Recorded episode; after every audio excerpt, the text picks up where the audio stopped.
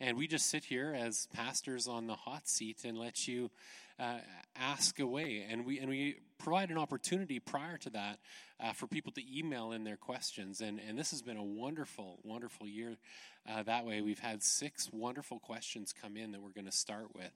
And uh, just before we do, uh, I'm going to say maybe I'll get Jeremy to say a prayer for he and I as we as we wade into some of these really really challenging questions. But just to say that we as pastors, uh, you know, while we set ourselves up on this sort of hot seat for this hot seat scenario, we don't see ourselves as some kind of oracle or some kind of answer person from God, right? We we have lots of, and you clearly don't see us that way either, right? Right? Uh, we see ourselves as people on the journey with you. We don't want to be in any way on a pedestal uh, where we don't know things. We'll we'll just humbly do things. Christians don't do this, but we'll, we'll do it. We'll say we don't know. Uh, we'll just humbly say we don't know if you, if you stump us. And we'll just let you in on our honest wrestlings with things as well. So we're just people on a journey with you, and, and we're going to really facilitate a discussion around some of these challenging things. Jared, do you want to pray for us? Yeah, absolutely. Let's pray. Father, yeah, again, we just welcome you in this place. We, we humbly declare that you are the, the one with the answers and uh, that we are, in the best way that we can, looking and seeking to glorify you the best ways that we can. But we do recognize that we are sinful humans. We recognize our weaknesses, we recognize our frailties, our biases, our worldviews that may be in direct opposition to you and your word. And so we don't want to declare personal perfection because we know, Jesus, you are the only perfect example and model. But in humility, we submit ourselves to your will. May our answers be seasoned with love.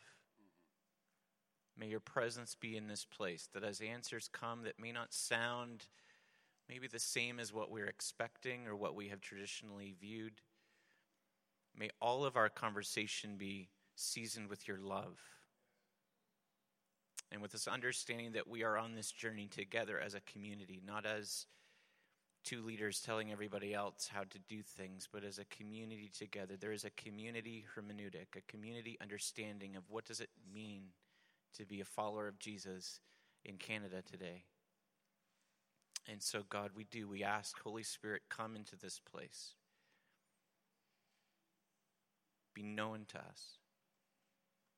Give us the words. May the gifts of the Spirit be alive and active here in this place. In your awesome name. Amen. Great. So, one of the first questions that uh, came in was was this. Now, the question came in with uh, some scripture references and, a, and a, a, bit more depth in the way I'm presenting it here. But uh, the basic question was, and this is from Jacob uh, how important is the geographic land of Israel in God's plans for the future. And we know that this is something that a lot of people uh, wrestle with. It's something that's wrestled with even in, in particular in American media and American politics, and to some degree in, in Canadian politics.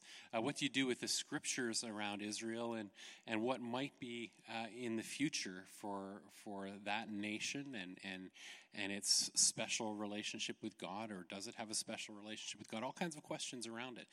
And uh, the first uh, thought that, that I had when, when I heard this question immediately was, well, what, what business of it is mine? How is this my business? Right? Uh, just just a, just a first question, first thought that came through, like uh, Israel and having a special relationship uh, with God. If if that's true that that nation does have a special relationship with God and the land is is precious, here, me in Canada, you know, that's way above my pay grade, right? That's way above my pay grade. So, so one, I, I approach this question with uh, with a certain amount of humility, but uh, the thoughts that, that sort of ruminate for me are uh, coming around who God is and who humanity is uh, to God. Um, he wants a relationship with all of us. Uh, Jesus died on the cross for our sins, and so with that incredibly large, inclusive vision for God to reach the Jews and the Gentiles, then what does that all mean to it? How does that speak to that question? And I came to Romans 2, uh, verse 25, which reads like this Circumcision has value if you observe the law. But if you break the law, you've become as though you had not been circumcised. A person is not a Jew who is only one outwardly, nor is circumcision merely outward and physical. No, a person is a Jew who is one inwardly, and circumcision is circumcision of the heart by the Spirit, not by the written code.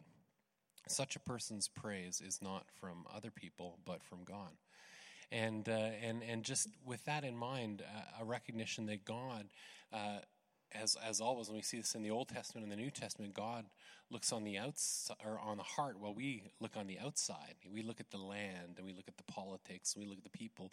But God is really looking for a people of the heart.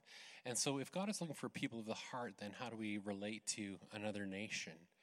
And and if we're called to love and if we're called to uh, support uh, people, if someone does injustice against the people of Israel then we stand against that injustice, right?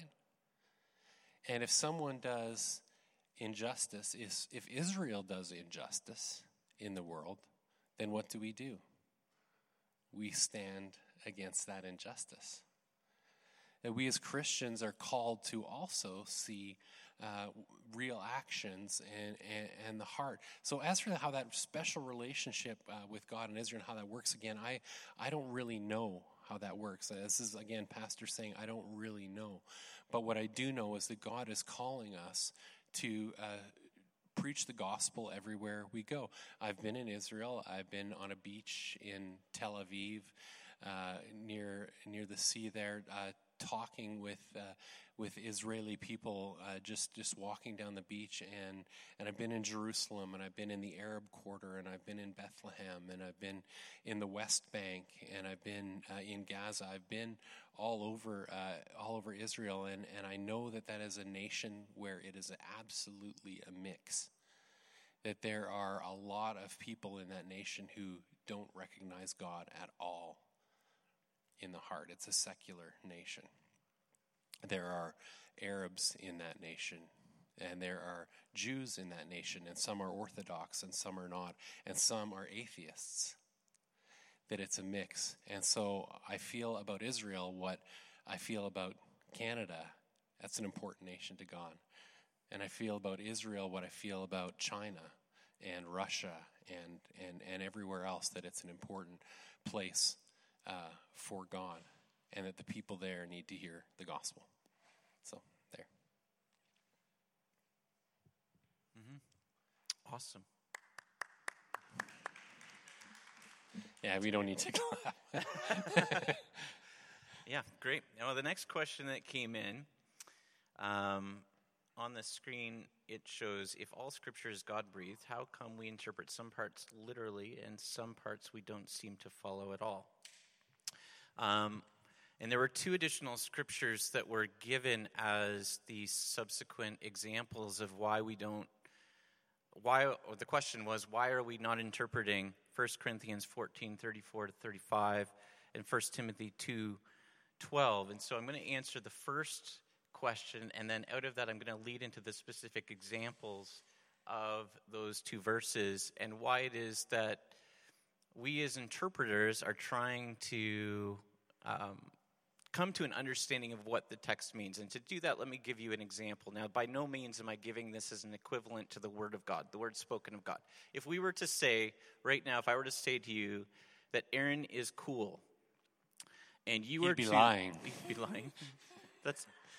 So, if I were to say that and you were to write that down, and a thousand years from now, you were to roll that up on a piece of paper and you were to leave it in your seat, and a thousand years from now, they dig up this place and they read the words, Aaron is cool. They're trying to get an understanding of what that means. Now, we know what that means now, maybe. Um, it might be debatable. I'm not Way sure. Way debatable. Way debatable. I think you're cool. I think you're a cool guy. Oh, thanks, Chair. Yeah, no problem. Yeah. Um, so I think that we have this these words right, and we know that it can mean multiple things. It could mean that he's cool, as in he's he's hip, he's up with the times. He is cold, he's freezing. It can mean a variety of different things. It can mean something that is ongoing, it can mean something that is a temporary thing. And so when we read different things from outside of our current worldview, we have to be careful as a reader and as an interpreter that we're trying to understand. So we're trying to pull back the bigger picture and understand maybe what other things were written about Aaron at the time.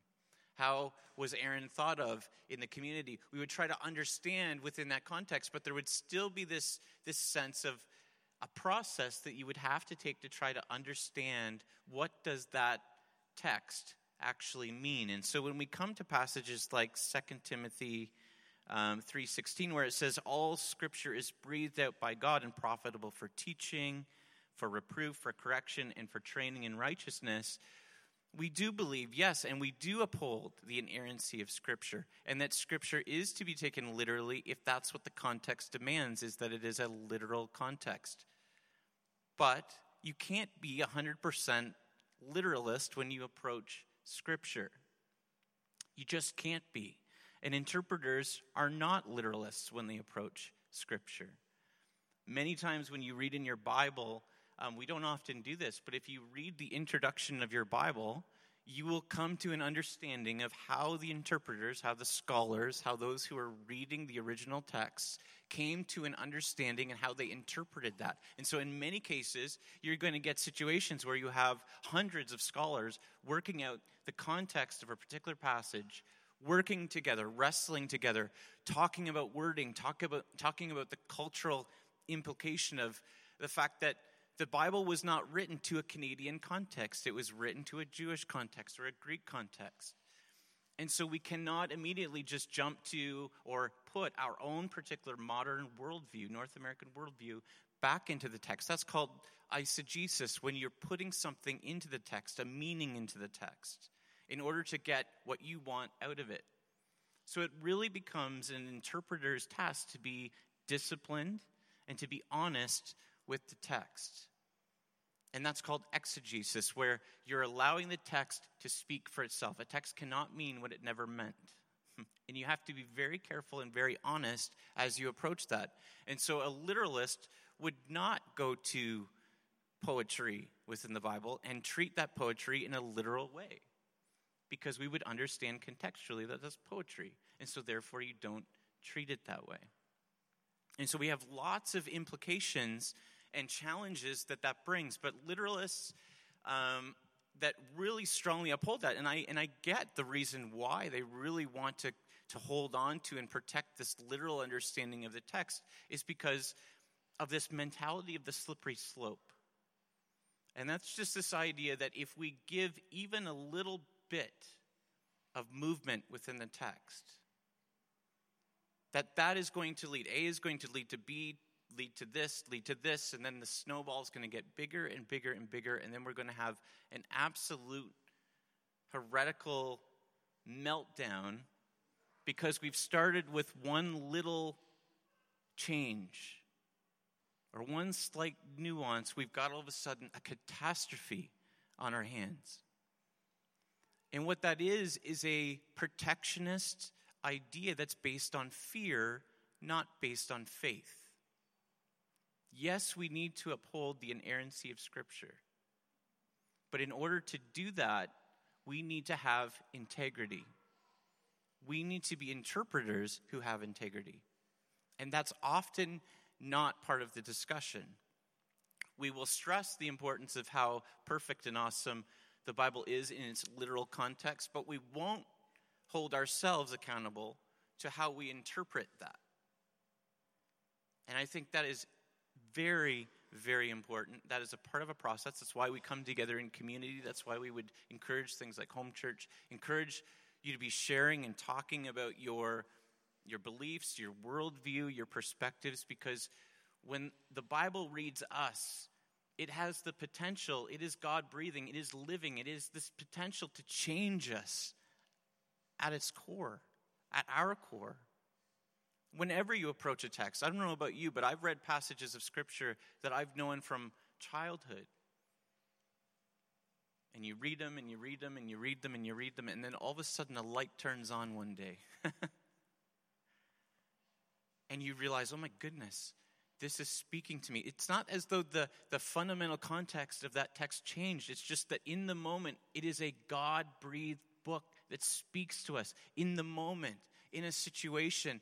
It is a living, active. It is not just a theological principle of protectionism that we have to guard against. And so now we come to these a couple examples. And the first example is that women should remain silent in church.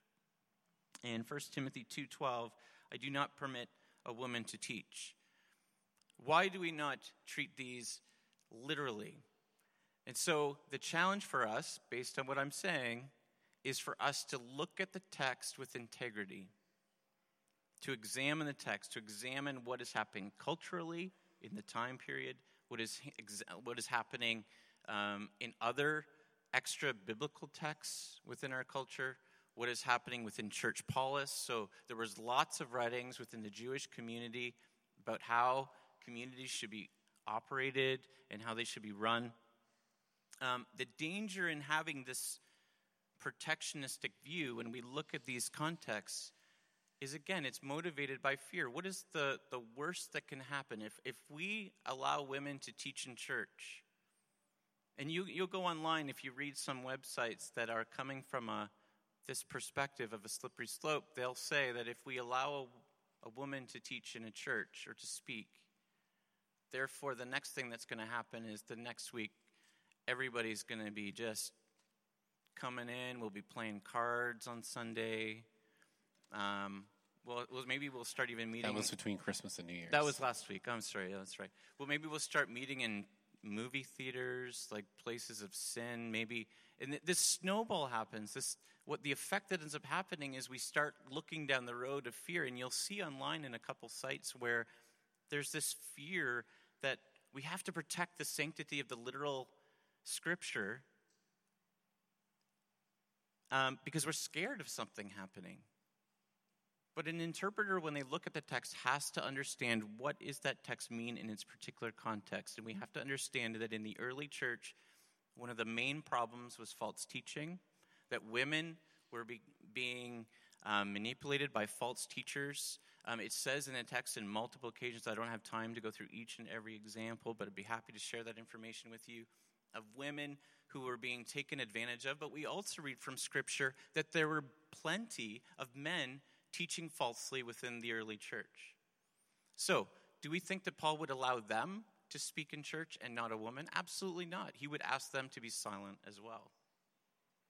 And so here we have an example as well where Paul is actually teaching something that's actually pushing, progressing forward from a lot of the ancient Near, Near Eastern religions at the time that treated women like they were not even worth or not even capable of learning or growing or being a part of society anyway. They, they were treated essentially like lesser humans or not even human or trash in society as property, yeah.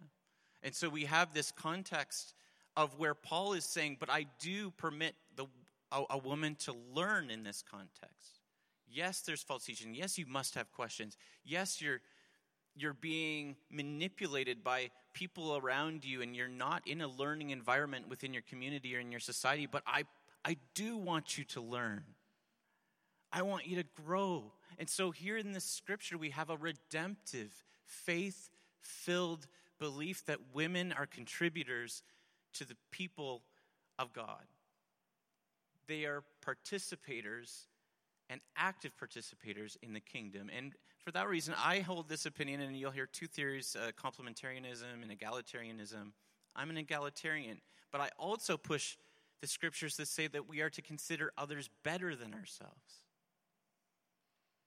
women are included in the prophetic gifts. And Paul says elsewhere that prophetic gifts are even more important to the church than teaching. And women are encouraged to use their prophetic gift in church. And so, if we take a literalist view that what Paul is saying here is that they're for all time not permitted to speak, then why would he say elsewhere that within the prophetic gift it's okay for you to speak? It's okay for you to sing hymns. He says, Brothers and sisters, when you use these gifts, use them for the benefit of the entire church. The complementarian view, and I'm just going to wrap up with this note, And, and this is something that I'm wrestling with personally right now. One of the arguments that they'll say is that because of the urgency of the gospel, it's okay for a woman to teach in particular examples where they're teaching children or in mission situations where they're teaching people on the other side of the world. But if you're a literalist, a man is a man is a man. And whether you're teaching a man in North America or whether you're teaching a man in Africa, you can't draw a difference there. That a man is a man. And so, what I find to be incredibly dangerous from my perspective is how we have then lifted ourselves above the context and we have decided for ourselves when and where women should be able to use their gifts. And I believe that women should be free and encouraged to use their gifts within our community in all of its forms. If you are a false teacher within our community, we'll talk. we'll have that conversation first. But if you can teach a man in Africa, you can teach a man here. And so, for the women who are in this place, I just pray the gift of the Spirit over you. Freedom. Freedom in Jesus' name. You are invited to lead in our community. Yeah. Cool. Amen. Um, we'll just we'll go on to our, our next question. I should just say though, there may be some of these things may really touch on some really deeply held beliefs that you, that you might have. Someone you may passionately disagree with an answer that Jeremy and I are giving. And we just want to say there's definitely permission for you to disagree with us in this community. Um, you know, you can come and talk to us, and we can have discussion and conversation about those things, and let it be a let it be a dialogue. So lots of love and respect flowing uh, back and forth. But if, if you disagree with me, we'll beat you. It's, it's totally not true. the, the, the next question that comes uh, is uh, this question came from Brent, and, and he sent it in an interesting way. I actually I should have probably contacted him to to see how to frame the question, but he sent me a, a really interesting letter that was written from uh, the head of the Islamic Association of North America or something like that. And a, it was a letter just sort of reaching out to uh, North American Christians and basically kind of saying in a in a in a very friendly way, "Hey, we respect Jesus, Allah, and God, kind of the same dude. It's all good. It's all okay." and he's like, "So what do you what do you think about this?" And and so I, I worded the question like this, and I hope I'm I'm uh, I've worded it in a way that's true to what you're really asking there. But how should we interact with Muslims in our communities, and how do we respond to those who claim we worship the same God they do? Right? Obviously, uh, the the topic of Islam and, and, and Muslim people in Canada and, and around the world, Europe, and the Middle East, of course, is a huge, huge issue um, in terms of discussion. Uh, but how do we relate to uh, people in our neighborhoods and in our workplaces? I thought it would make it a little bit more personal. Um, the first thing that, that, came to mind as I was pondering that question was actually um, Luke chapter 10, and, and, that's just the story of the Good Samaritan. And, and that sort of uh, context uh, that Jesus gives when he's talking about the kingdom of God, right? Jesus is always talking about the kingdom of God. And what he says is he, he says, he's, out, well, he's asked by a teacher of the law who says, uh, what, what is written in the law? How, how, do you read it? And Jesus answered, or that, sorry, the, uh, Jesus says this, and, and this, the, uh, the Pharisee answers, Love the Lord your God with all your heart, with all your soul, with all your strength, and with all your mind, and love your neighbor as yourself. And Jesus immediately launches into uh, the parable of the Good Samaritan. And that parable, of course, just unpacks uh, what God really thinks about how we love. It really unpacks the question of how we uh, relate to people. So, if uh, a Russian person is your neighbor, do you love them? Yeah. And if a, a Jewish person is your neighbor, do you do you love them? Do you invite them over? Do you do relationship with them? Do you help them cut their grass or shovel their snow? If you have a shared driveway, do you shovel, shovel their half sometime? Yeah.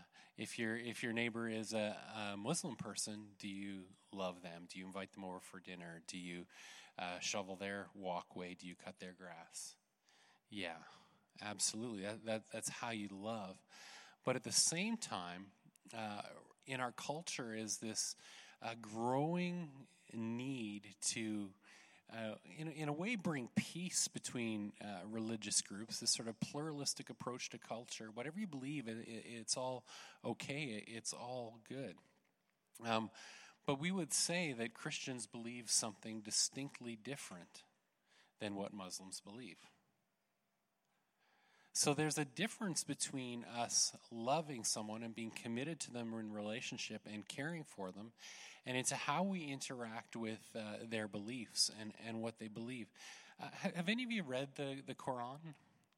A few, a few of us have read the, the Quran in the group. I've read the Quran. I, I read it in high school and I read it again in my in my mid 20s, uh, wanting to sort of wrestle with this question. I'd traveled to Egypt and I'd been in some places where, where Islam is the d- dominant religion. I'd visited Israel and seen it from the perspective of Arab Christians, so I'd spent quite a bit of time in the West Bank. And I wanted to really wrestle with the question of, of what Muslims believe and, and who they are. And so I read the Quran trying to understand it. And what I came to understand in reading the book is that it is not the same God that we worship at all. That it is, Islam is something that presents itself and stands against the knowledge of the true God. It stands against the knowledge of God and who He is. And so I, I, I just was kind of, uh, I read uh, 2 Corinthians, this, this came to mind as well, 2 Corinthians chapter 10, 4 to 6. The weapons we fight with are not the weapons of the world. So that's just a note to me to think, okay, we can fight with love, right? Not bombs. That might be okay. We can have a discussion about that another time. On the contrary, they have divine power to demolish strongholds. We demolish arguments and every pretension that sets itself up against the knowledge of God. And we take captive every thought to make it obedient to Christ and we will be ready to punish every act of disobedience once your obedience is complete. And so, uh, Paul, in this case, is talking more about his personal relationship and personal holiness. But there are external thoughts that present themselves against the knowledge of God. And that's why we do apologetics, and that's why we do discussion, and that's why we try to lead people uh, into relationship with Jesus. We have this phenomenal call uh, at the end of the book of Matthew this great commission that says, Go ye into all the world and make disciples of all nations, teaching them to obey everything I have commanded. And here's this word obedience again that we just read in 2 Corinthians uh, chapter 10 that while we love and while we have dinner with our neighbors and while we care for them when they're in the hospital and while we shovel their driveways, we also have an agenda to love them towards the love of Christ.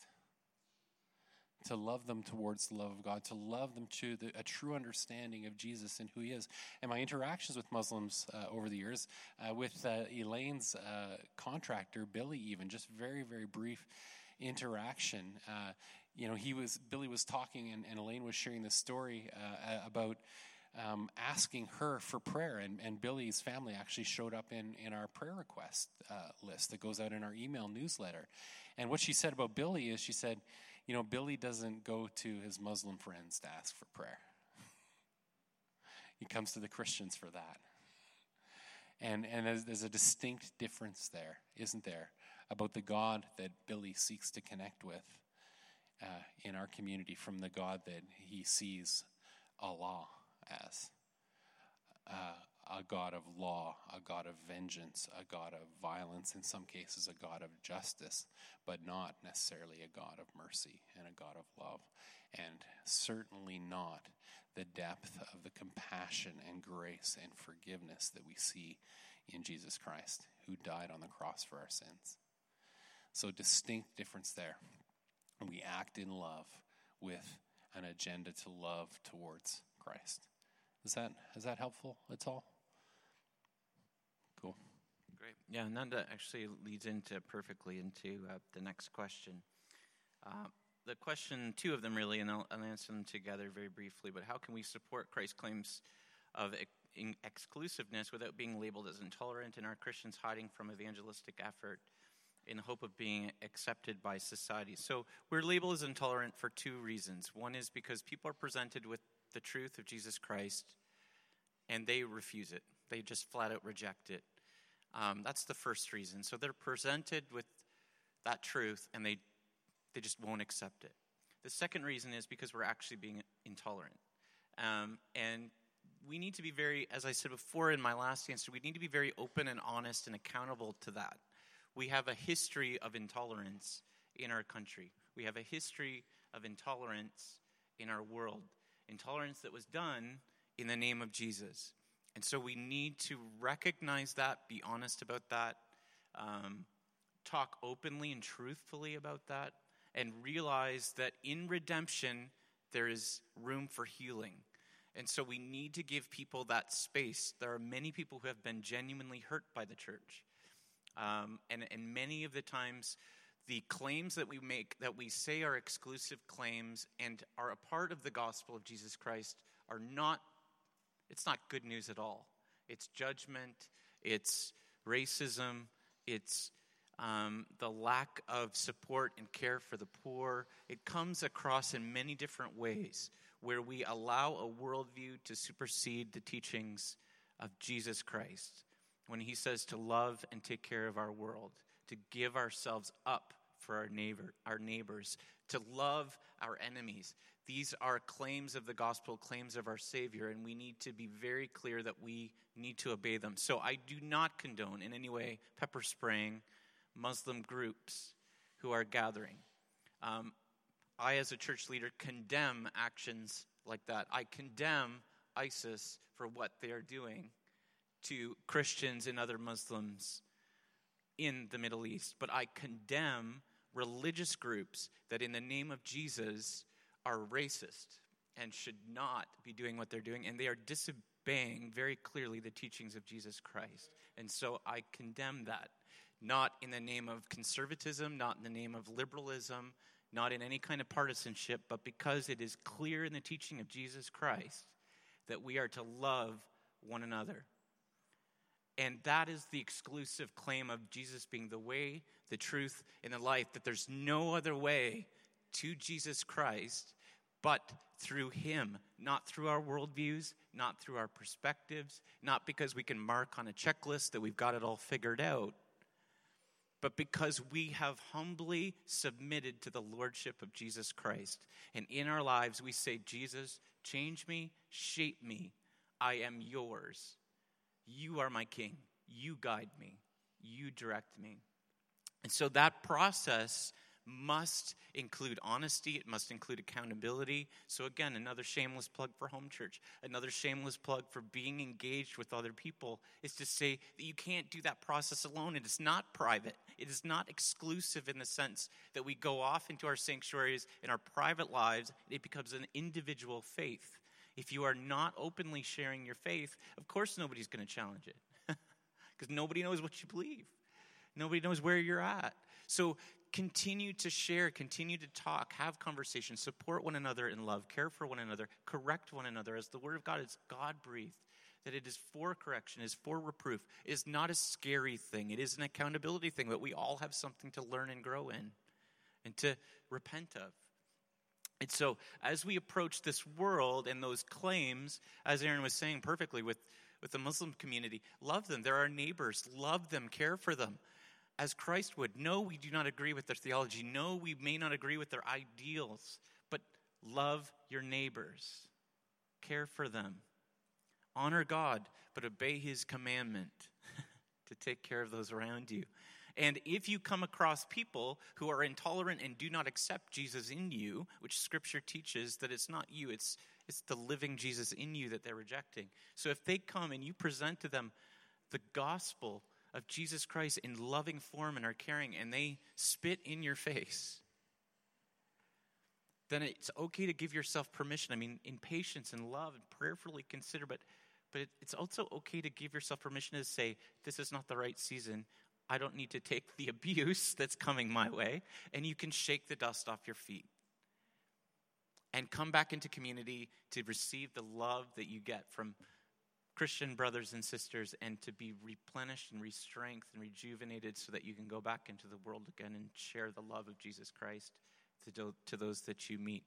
Um, and so that would kind of be how I would approach it. But this, again, this idea of a, this separation and privatization that's happening around the world is something that is based on fear. It is not something that I believe is based on faith. It is based on this idea that if um, if we let them in, they're going to destroy us all. Um, we go with risk every day of our lives. It would be the same reason that if you're afraid of flying, you're not going to get on an airplane. Um, fear is paralyzing.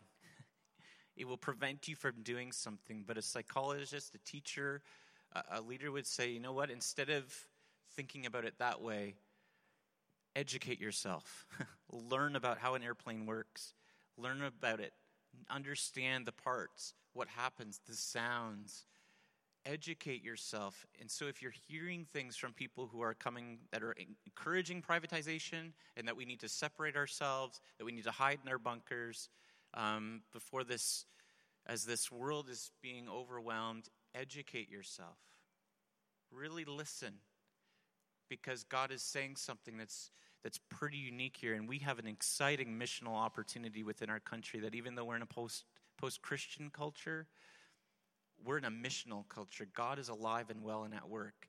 And what an exciting time for Him to be calling us to be uh, right now. And so, Carleton Place, Ottawa, all of that. This is our mission field, folks. Let, us just go out there and give, give glory to God and, and help in any way we can. And just add, I mentioned this last week as well. Um, you know, I really, I really felt like as praying, you know, every year, you know, as we come into a new year, I pray into, you know, what's God, what does God have for us in 2016, and I really felt like God really saying to me in a strong way that we need to learn how to push the pedal in terms of evangelism as a community. What does that really mean for us as people? Uh, that word is a word that sort of terrifies us. I mentioned that last week, right? But what does it mean for us to really uh, do that in in a God honoring uh, way that's going to make an impact in the world? How do we do evangelism in this culture in this time? Really important questions for us to dig into in the next uh, in the upcoming months. So that's cool. Um, so this is the the next one, and we're we're we're tight on time, but this is a, a really challenging question that came uh, came in as well. I threw it up on Facebook, and I and I actually left out the the bit about the LG uh, community because I thought, man, I just don't want to have a giant discussion on our Facebook wall about it uh, with with anybody. But how do we love those that the Bible would traditionally call sinners? And and uh, in particular, the question was framed in the email as it came to how do we how do we love uh, homosexual people? How do we care for them? And, and how do we relate to, to that community, which is uh, which is enormously challenging? Uh, I think the first thing to to, to throw in the mix is to remind us again about the story of the Good Samaritan, which this seems to be like Good Neighbor Sunday, really. Actually, this all these questions are are sort of uh, speaking into that.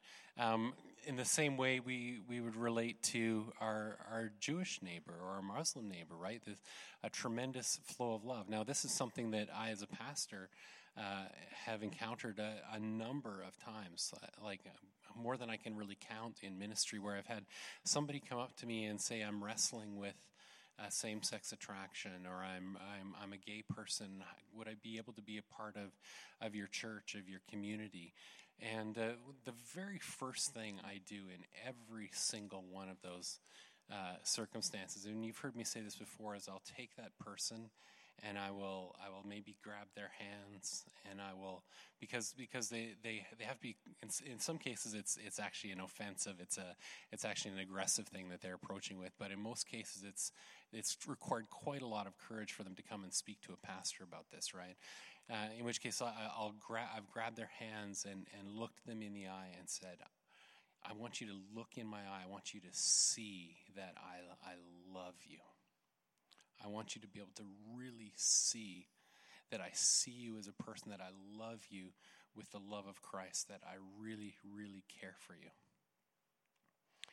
And and then the discussion goes on, and where that discussion is is always centered around, at least when, when I'm having that discussion, and I'm working with a number of people on this now. I'm working with somebody in, in Europe on this now, coaching a, a leader in another church uh, who's who's wrestling with sexual identity questions. Um, where where it revolves around, for the most part, is the, similar to this question we talked about with Muslims is how we love. Is how we love. Because if we're people who really believe in the kindness and goodness and generosity of God and goodness of God, and we also believe the scriptures to be what Jeremy talked about earlier uh, words that are written as uh, divinely inspired word of God. You can't read the scriptures with, with almost any hermeneutical approach without coming away with the idea that God doesn't think that homosexuality is the, is the best plan for people's lives. You, you have to read the scriptures if you're reading them honestly and see that God sees that as, as missing the mark. And I want you to know that I don't want it to say that. I want to be a more progressive person than that. But if I'm led by the scripture, I want to be cool pastor. Right? It would be really cool to be cool pastor in our culture if I could just say, yeah, it's all good. Homosexuality is all good. It's perfectly fine. That's that's who I want to be. But but the scriptures don't allow me to be that and my conscience doesn't allow me to be that but I still look in the eyes of, of, a of a homosexual person that I'm in relationship with, and they have an undeniable sense that I love them from the heart. That I love them from the heart. And so the rest of our conversation is centered around how do I love them? If God is truly a loving and kind and gentle and caring God who cares for this person, but he doesn't see homosexuality as something that hits the mark for them in their life, then how is his saying that that is sin? Then how is that an expression of his love? How does he love them? How is he loving them by, by saying that's, that, that's not okay for you? And that's where the theological discussion begins, and that's where the, the moral discussion begins is how do we uh, wrestle with that question? Uh, how do I, as a person, love you in a way that still is leading you to, uh, to look at heterosexuality as an ideal in your life?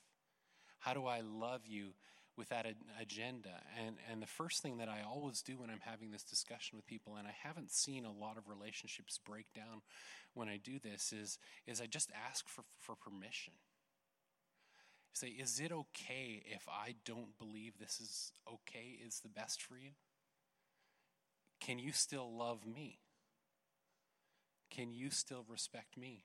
Because it's, it's really, really unfair for somebody to demand how you love them isn't it? And that's what the, that's what's happening in our culture and our society is it's being demanded that the church love people by the definition of outright unquestioning acceptance of every behavior. That's what's being demanded of the church. We're not really being asked to love with, with our agenda. We're actually being asked to love without our agenda. We're being asked to love with full acceptance. And actually, not only full acceptance, but celebration. And so I always just ask for permission. Is it okay for you if I if I don't believe that? Can you still believe that I love you? That way. And then when you begin to unpack those questions around, then what could it mean if God loves you as a person, uh, but he doesn't love uh, a homosexual lifestyle for you? Why, why could that be loving? And, and you get into these wonderful discussions. Uh, you know, and, and maybe I'm talking to people who are really wrestling with that here this morning. If you're if you're a woman and you're wrestling with, uh, am I going to be in a same-sex relationship with another woman for my whole life? I mean, I want to wrestle with you over the question of what does it mean then for you to intentionally give up your natural fertility, your natural ability to to procreate and to have children. You have to wrestle with those questions uh, of giving that possible best of God's up for you.